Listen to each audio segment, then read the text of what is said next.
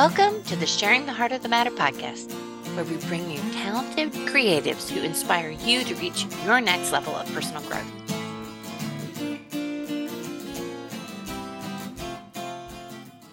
I'm Wynne Leon, and in this episode, I'm with my co host, Dr. Vicki Atkinson, and our writing, blogging friend, Michelle Oram. Finding out how people came to blogging is so fascinating. So we dig into what brought Michelle to blogging four years ago. But more interesting than that is why people stay. Michelle tells us how her mission of sustainability and environmental advocacy has evolved over time. Michelle has her sights set on writing a book on retirement, and she's excited to have that time to work on it. Yep, when she retires. Michelle tells us about the book she had in mind Unlike other retirement resources, which focus on the transition and renewed identity and purpose, Michelle's planning to use her professional expertise related to planning and finance to focus on the systems of retirement and how to navigate them. Seems like that's a gap that needs to be filled. We know it'll be a great book and that she will do it because anyone that reads Michelle's blog knows she has a great track record of working towards goals. She manifests accountability on her blog in her monthly roundup, and her followers love the vicarious peek into her progress. In this episode, she tells us how that works for her. And then we dig into her current focus, her 60 before 60 goals. Guess what? Podcasting is one of them. So Vicki and I find out if being on our podcasts counts. We sure hope so. Music is another theme that is interwoven into Michelle's life. She tells us the story about how she came to sing for a band that performs regularly and the fun and zest that brings into her life. Determined, driven, interesting, fun. Michelle shows us how those four traits come together with creativity to build a full life. This is a great episode featuring a writer that we know and love. It's so much fun to see what goes into this Renaissance woman. We know you'll love it.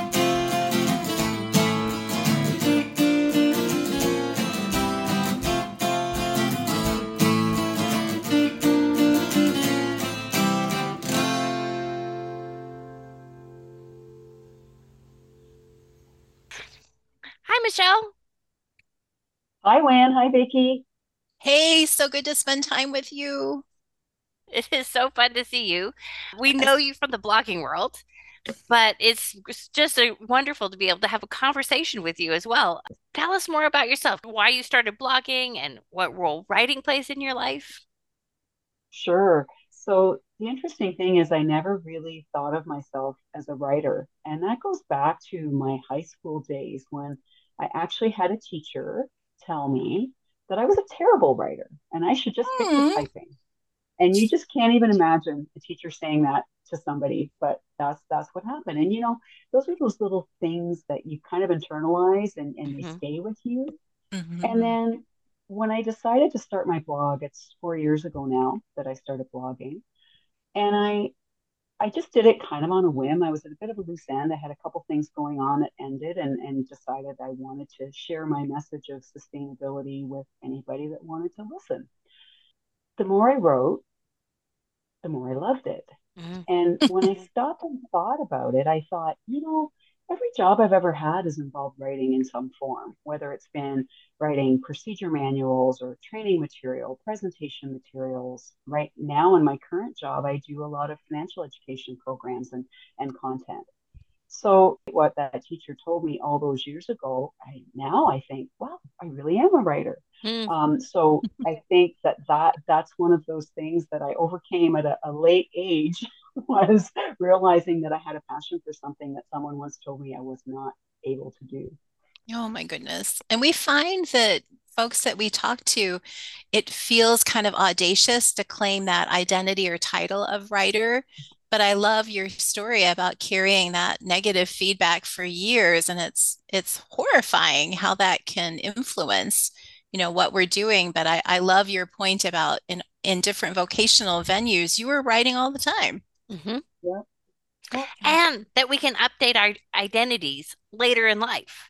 Yes. Exactly. Exactly. And you know that that's such a great point because one of the things that I'm passionate about because it's what I do for my day job is is I help people prepare for retirement. And you know, we're seeing that with a lot of people that they're reinventing themselves later in life and and they're you know they're coming up with their their second life or their their you know their second chance. I think that's exciting because i think our society wants to um, you know say well all people they're older people. They're they, they have nothing left to give when in reality people do have a lot left to give well into their their senior years. Mm-hmm. yeah. Well, and we know you're thinking, in addition to your beautiful blog, you're thinking down the line about actually authoring a book, you know, on that that mm-hmm. topic, which is is amazing. And I think it's it's a challenging transition for folks.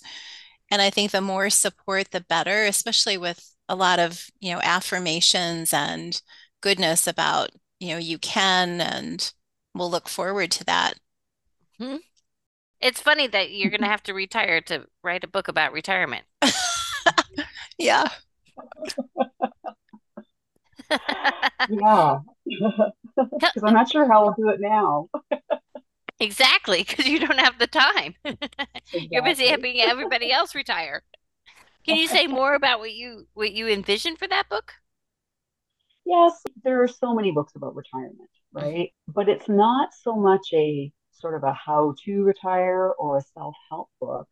It's more about how retirement and how we as a society need to look at retirement differently in an age of longevity. Um, you know, when you think about the current retirement programs that we have, a lot of our government programs or workplace programs were put in place at a time when if you made it to 65, you were lucky to live another five years. Right. Um, yeah, someone that makes it to 65 now probably is going to live another at least 20 years, if mm-hmm. not more. We're seeing more and more people living beyond the age of 100, which was pretty much unheard of a generation ago. So I think that while the idea of retirement has changed and the reality of retirement has changed, our workplaces haven't kept pace, our government programs haven't kept pace, our financial programs and how we talk to people about retirement hasn't kept pace. So that's really um, the idea behind the book is more what needs to change from a systemic point of view to mm. support the fact that people are living now many in many cases to their 100th birthday and beyond. Wow. Right.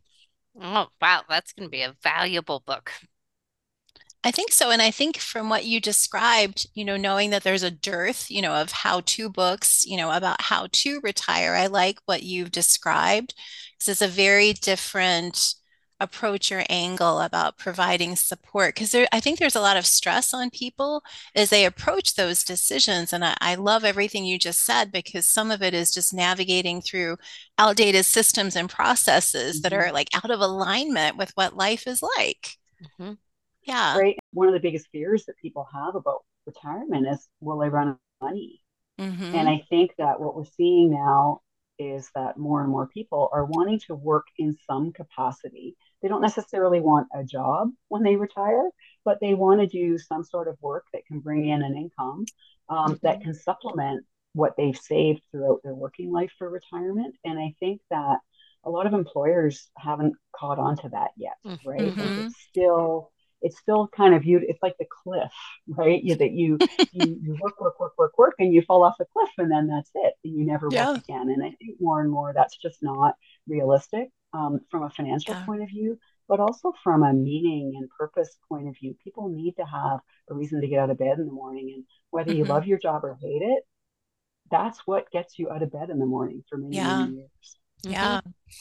because and then there's a, a policy part of that too I'm strikes me as a complete non-expert so you know just disregard whatever i'm going to say but that government policies then punish you if you make too much right right because you in, in canada anyway um, there's a clawback to our mm-hmm. government pension that if you earn too much then it gets clawed back but the reality is you know very few people are in that situation and most people are in the opposite situation where they they haven't saved enough and, and they're not earning enough and they won't have enough income to support the lifestyle that they want to live retired mm-hmm. especially uh, if uh-huh. they're going to live to 100 Yeah, well, yeah, that's a long time. Yeah, right. It's kind of a scary thought. It's exciting, but it's scary, right? Mm-hmm, well, mm-hmm. and speaking of living and longevity, tell us more about, you know, your beautiful blog that has the title Boomer Eco Crusader. And Wynne and I love the taglines for it that are live green, declutter, and simplify life. So all of those things you know place you're just feeding us full of useful information. Every time you sit down to write i i so look forward you know to reading because i learn so much. But tell us in your writing world right now tell us more about the blog. Yeah so i initially started the blog. It's kind of interesting to see how it's evolved since i started it four years ago. I originally started writing about uh, green living um, I think for many years I was very focused on, and this comes out of um, I'm a cancer survivor, and after my cancer diagnosis, I became very aware of all of the chemicals in a lot of the products that we use every day. So that was my initial focus, and then over time I started realizing that not only are there a lot of chemicals, but we also use a lot of unnecessary products, and we create a lot of unnecessary waste. So I started to develop a focus of waste reduction. So I really wanted to reduce single-use plastic and, and try to just you know get as much use out of everything as possible um, and not not be throwing you know oodles and oodles of trash to the end of the curb every garbage day. Yeah. So I first started my blog writing about that. It was about how to reduce waste and, and, and how to live more sustainably. And then over time, I started to expand what I was writing to decluttering. I did a big decluttering challenge where I was I went room by room throughout my whole house. I did 52 weeks of decluttering and I wrote every week about what I was doing and, and yeah. what I got rid of and what I learned and, and and that was that was great. And then I think I had a bit of an aha when I said, you know, this is all connected, right? This the whole idea of sustainability, when you think about it, comes back to our consumption um, that we are just consuming more than our planet can support. So as I started decluttering, I realized, wow, you know, I really didn't need all this stuff, and I could have lived much better and much much simpler without all this stuff. Hmm. So it, the whole message of simplicity is kind of grown out of the sustainability to decluttering to realizing that you know we can live a very joyful and satisfying life with a lot yeah. fewer possessions. Mm-hmm. Yes. And be good to the planet in the process. Yeah. Yeah. yeah. No, yeah, I love the evolution of your purpose and mission as you as you write your way through that. Mm-hmm. Yeah, yeah, and I sometimes say, and and you know, I also write about whatever random thoughts happen to pop into my head on a given day too, which that's okay, right? That's the cool mm-hmm. thing about a blog. It's my blog. Mm-hmm. I can mm-hmm. do whatever I want and write about whatever yeah. I want. So I don't let myself be limited by my initial thought, which was, oh, I'm just going to write a blog about sustainability. Yeah. Mm-hmm one of your goals that I love, speaking of things that are just a, little bit fun and fabulous and so relatable, is your your goal of not having more than one piece of candy every day. So Wynne and I are often visiting with each other, kind of on the side comparing what chocolate we've eaten or what we're about to eat. So you're a woman after our own hearts, Michelle. We love that. And am I wrong? Did you like post today, perhaps, that you're doing really well with that once a day rule or goal? yeah, it's a struggle. I oh, yeah. it is a struggle. Yeah, I did pretty well last month. So, Ooh. you know, there's hope that I might actually be able to keep it going. Although I did sneak a little bit at lunch today. So um, well, I can't claim victory just yet you, you needed the good energy for visiting with us. That's it was right. purposeful. Yeah. but you're a really goal-oriented person. I, and I love this. And I love your your goal of 60 before 60 list. And and one of the reasons I love that is, you know, we always talk about the bucket list, but you know, that's seems like we're going to save everything for the end when we're when we are retired. But the 60 before 60 is such a um let's do it now. Yeah, I've. I've definitely and I think again some of that a lot of that comes out of my my cancer experience, right? Yeah. Is that for many, many years, I wouldn't do things because I think, oh, well, you know, I'll have time to do that later. And then all of a sudden, facing a cancer diagnosis, you yeah. realize that, well, later needs to be now because none of us know how much time we have. Yeah. So, yeah, the 64 60 list was kind of a fun thing. I've seen similar lists on other blogs, um, you know, 30 before 30, 40 before 40. And I thought, you know what? This is kind of fun. I'm going to make a list. So I sat down and just started brainstorming and started writing a list of things that I wanted to do. Some of them were things I probably would have done anyway, um, even if they weren't on the list. And then others were things that I thought, no, you know what? I'm going to challenge myself. I'm going to try to do some different things. Um, so I'm actually, I was just writing because I'm a quarter of the way through the year, almost a quarter of the way through the year. And I was just writing an update on how I'm doing. So I'm actually close to halfway through my list a quarter of the way through the year. So mm, nice. But some of the things that are left are challenging. So they're going to take a little bit longer. I I don't know. You seem to be pretty good about knocking things off the list. And if I understand you right, the podcasting was one of your things. It was for sure. Yeah. And I'm so excited to be here. we're excited to have you. We, we, we're the benefit of the 60 of 60. Absolutely. And I think that's what I loved about reading your list that you categorized the things on your goal list it wasn't all like one trick, right? Or one category. It wasn't all professional. It wasn't all like intellectual. There's a lot of play involved and kind of your real living um, aspirational things. We're just happy that podcasting was among them and that you mm-hmm. wanted to visit with us, which is so, so awesome. Yeah. Well, and we we joked with you about feeling you're such a renaissance woman and to our listeners we'll confess that Michelle was like, "Oh no, that's not me." But one of the things that we love learning about is just your your musicality. You are such a multi-talented lady and have so much going on, but you are like creative and artistic, you know, with words and uh, is such a huge source of support for people who look to you for information about you know being better about sustainability and the planet and consumption. But then you have this might i say slightly wild side. You you rock diva you. So we we have to know more. Tell us everything. So that's another that's a really good example of another way that i've kind of morphed throughout my life and, and transformed. I've been singing my whole life, uh, mainly in choirs, church choirs. And about six years ago, I, I discovered my inner rock star when my daughter Laura joined School of Rock. She joined our local School of Rock. Um, and she joined the youth performance program. She sings and she plays keys. I learned they had an adult program.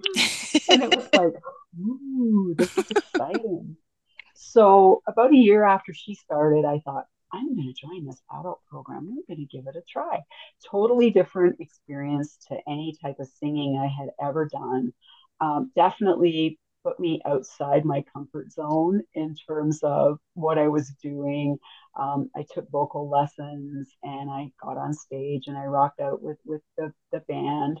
And I was with School of Rock probably for about three years. Um, and then our local rock franchise closed, although it was 2019 when they closed and it would have closed during the pandemic anyway, and there would yeah. have been none of that. Oh. Yeah. So the thing I love the most about singing uh, with the band is it's a complete stress reliever. Uh, there's no room for anything else in my brain when I'm whether even if it's just a rehearsal um, just you have to focus on listening to the other musicians and what am I doing and what are my lyrics? What do I have to do next? And and and it's um, I come home after that and I'm just wound right up, which is not a good thing because then I can't sleep. But it's you know it's also a good thing because it's a complete break from everything else that's been going on in life and and the stress of the day. So it, it's been fabulous. After the pandemic, once things started to open up again, I got a message the one day from a, a you know someone that I was connected with through the, my School of Rock experience, and he said, "Hey, there's a group of us. We've been getting together. We've been jamming on Tuesday nights at a local club, and we didn't and we need another vocalist. Are you in?" And it was like, "Oh yes, I'm totally in." So that's what uh, I've been doing on Tuesday nights. Now we are on a bit of a break right now, some schedule issues this fall, so um, we're taking a little bit of a break, but hoping to get back at it in the new year because I really miss it. That's great, and you that you have a local uh, gig that you're that you're performing at. That's wonderful. Yeah, and it's all people that have been, you know, musicians on and off throughout their lives. Um, people of different ages. We have one of our other vocalists is is 19, and then we have people like me. I think I might be the older person in the group, um, but it's just a it's just a great experience. It's a great group of people. Everybody's really passionate about the music. No one gets too stressed when things don't go the way we want them to go. Everybody just has a lot of fun. Well, and tell me, I think there at least one post you wrote about um, singing Queen songs, and so I don't I don't want to leap to conclusions, but if we had to pin you down just a little bit, you know, talking about the stress relief and how much fun it all is, is there a certain artist or certain song that you just like, oh, let me loose. I'm I'm all in. It just does it for you. And for our listeners, Michelle could not be smiling bigger right now. It's like she's going to tell us something so fabulous. And I promise we won't make you sing. That'll be the next podcast. Oh, yeah. okay. I'd have to warm up a bit for that one. Yeah. Um, yeah, so I'm a big Queen fan and have been my whole life. And and during my time with School of Rock, we did some Queen uh, music, which was a lot of fun. I loved singing Under Pressure. was was a oh. really fun one. Mm. pretty challenging, yeah. but it was yeah. good. Um, but yeah, in terms of artists, Queen, Elton John are, are two of my all time favorites. Um, in terms of the lineup of songs that we do now, it would be um, Zombie. by the mm. Cranberries mm. is my one because it's such a raw, angry, emotional song, and, and yeah. it's just one that I I find I can just really get into. Um, and then another one that we do now that I find is is um, is interesting too is Creep, um, the Radiohead song. So oh yes, yeah, both challenging vocally, but uh, yeah. uh, great to perform and and kind of songs that the audience tends to get into when you're performing mm-hmm. for an mm-hmm. audience because people know those songs. Mm, yes. Oh, and Creep is such a song. I mean, I could see people yeah. singing along with you. Is oh, that yeah. fun when you're on stage and you've got the oh, audience oh, yeah. fully participating? Yeah. I love that. It's really handy when you forget your lyrics and people are singing along because you just, you know, hey. Let the so audience good. carry you. yeah. Absolutely. Oh my gosh, so much fun. Well, don't stop singing. Yeah, ever. Ever. Yeah. I yeah. I love it. So, given all these things that you do, you write, you sing, you podcast, we can add that to the list now. Mm-hmm. So, tell us what are your top of mind concerns about environmental concerns, eco activism? You're the mother of two daughters. What's mm-hmm. what keeps you up at night? Yeah. Yeah, you know, I think the thing that I'm most concerned about is just all of the denial and misinformation that's out there when it comes to climate change and the, the state of the planet. Um, and what's most worrisome is a lot of this comes from large corporations that have very deep pockets and they spend a lot of time and money just planting those seeds of doubt um, and, and, fueling all of that denial and, and misinformation. You know, it's it's a concern. I, I I feel like, and that's one of the things I find always very interesting. Is I've done a lot of reading around Indigenous culture and their worldview, and one of the things that I love about their worldview is how they look seven generations to the past and seven generations to the future and believe that they are stewards of our planet and need to be stewards of our planet for the next generations. And mm-hmm. I just find that kind of a planet are we leaving for our kids? And, and, and I really saw that this summer. My older daughter moved to British Columbia and they're, they've had a horrible wildfire season out in British. Columbia this year and uh, you know she took pictures and you know for us we get smoke from the fires but it's more of a haze it's not you know mm-hmm. for her she took a picture and, and you could actually see the smoke because the fire was about 15 kilometers away from where she's living. And it it's scary, right? And there's just so many air quality warnings and, and it will just impact every aspect of our lives. It, it's a it's mm-hmm. our health, it's our planet. It will impact our financial security because um, insurance will become unaffordable, and there's just so many things that it can impact. And I was really struck a few weeks ago. I read an article in Maclean's magazine, which is Canada's national news magazine, kind of like a Time type magazine, and it was called Canada in 2060 and it talked about how climate change will impact everything. And something as simple as the backyard hockey rink, which is such a hmm. it's such a fundamental part of our culture. Yeah. And it's true. When I think about it, when my kids were little, we used to go skating on my sister-in-law's pond all the time. And we don't do that anymore because the the, the weather's not cold for the pond. Yeah. So just, you know, so, such a simple thing. But when you think about that, how that can impact our culture in every aspect of our lives, it's really scary. Yeah. You know, that reminds me that you participate in the Climate Change Collective, right? Mm-hmm. And wasn't it Molly from Transatlantic Notes that wrote a piece that a few weeks ago about den- um, all the denial? Yes. Oh, yeah. Yeah. Yeah, it was an excellent, excellent piece. She was busting some of the myths, right? Um, mm-hmm. Um, you know, people go, well, the climate has always changed. Yeah, but not to the extent that we're seeing it now. Mm-hmm. Um, and that's when you hear a lot from people. Oh, you know, it's nothing to worry about. You know, we, we're used to this. The world has survived worse things. And, and no, it actually hasn't. When you look at the Industrial Revolution and the impact and how much things have changed over the last hundred or so years. We've never seen change of that magnitude before. Um, so it's real, and, and, it's it is it really um, strikes me that there's just so much effort being put into denying um, mm-hmm. and fueling that denial. It, it's it's frightening. It really is. Yeah.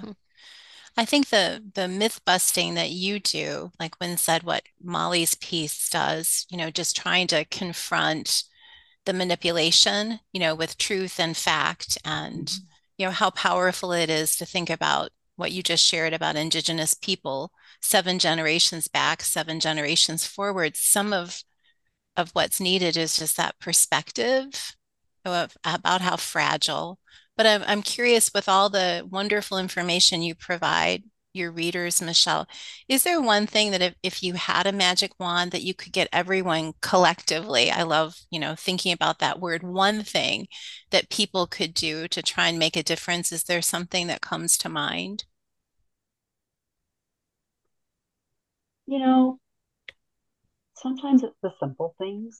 I've often said that if every on the planet did one thing, right? If they chose one to do, and even if that's just, I'm never going to do a bottle of water again, right? I carry my own water bottle, or, you know, that's simple. But I think that it snowballs. And for me, that's how it's right? I, I, I got a Christmas gift. It was from a local bulk uh, supply store. And I went into their store and, oh, that, look, I can fill my own laundry jugs with laundry soap and I don't plastic jugs away anymore. Yeah. Right. Like, and then it, that starts and, and then it grows. And that once you start doing something, you see, well, there's something doing something else I can do. And, and for long, you realize you need a lot of changes. And I, I think that that you know, everybody should do something and everybody can do something. It doesn't mm-hmm. have to be big gesture, right? Everybody on the planet, something simple. It was difference. I was just going to say, I, I, think one of the takeaways from reading your blog, Michelle, is definitely that my awareness for our household, not just myself about single use plastic and all the different manifestations of it in our home. You know, you you've helped me think about shampoo bars and just the the things that we just take for granted that um, you know you, you hope you're making a difference but i appreciate your endorsement there just build the awareness and then take action accordingly i love that It's good. So, what do you think? Uh, you have we met your goal of being on a podcast 60 before 60? Yes. Yeah, it's been uh, it's been great. Enjoyed chat with both of you and look forward to seeing the end result. well, it was a pleasure, that's for sure. And so much fun. Yes, enjoyable in every way. We learn, we laugh, all the good stuff. All the good stuff indeed. Thank you, Michelle. Thank you much for having me. I appreciate it.